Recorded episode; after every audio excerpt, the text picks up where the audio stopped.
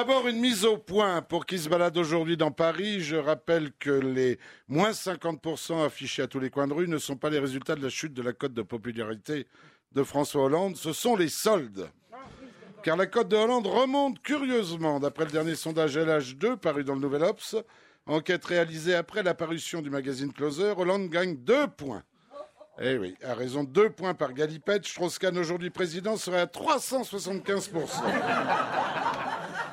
Incroyable, Manuel Valls, l'homme le plus informé de France, ne savait rien de ce qui se passait à 100 mètres de son ministère. C'est inquiétant. Il aurait tout appris dimanche soir. Notre premier flic n'avait rien vu. Offrons-lui un labrador. Mauvaise nouvelle pour nos hommes politiques, 87% des Français n'ont plus confiance en eux. 87%, c'est énorme. Les 13% ayant encore une opinion positive sont députés, sénateurs, ministres et membres de cabinet.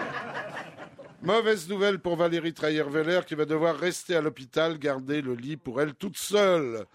Une énorme fatigue due à un énorme choc, dit-on. On peut la comprendre, elle croyait son compagnon livreur de pizza chez Hutte. Elle vient d'apprendre qu'il n'était qu'en réalité que président de la République française. Mais qui est Julie Gaillet? Voilà la question qu'on peut se poser. Alors c'est une actrice de 40 ans qui a commencé à la télévision dans le feuilleton Premier baiser. Un hommage subliminal déjà à tous ceux qui plus tard voteront pour Hélande. Premier baiser, eh oui. Une comédienne qui a reçu le prix de la meilleure actrice au Festival du film international de Tokyo pour son rôle, tenez-vous bien, écoutez le titre, sept fois par terre, huit fois debout. On comprend pourquoi notre président ne quittait l'appartement qu'à 11 heures du matin. Et à 11 heures du mat, ne lui parlez pas de redressement, il l'a toute molle.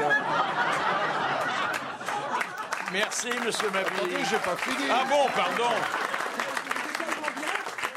Alors pourquoi Julie Gaillet, me direz-vous, et non pas Martine Aubry ou Cécile Duflot, voire même Martine Aubry et Cécile Duflot? La réponse est claire, personne ne peut encore se cogner Paris-Lille, Lille-Paris à scooter à moins d'avoir couru le Paris-Dakar. Quant à Cécile Duflot, Miss Écolo, un mec qui traverse Paris en vélib avec un casque intégral, ça se remarque.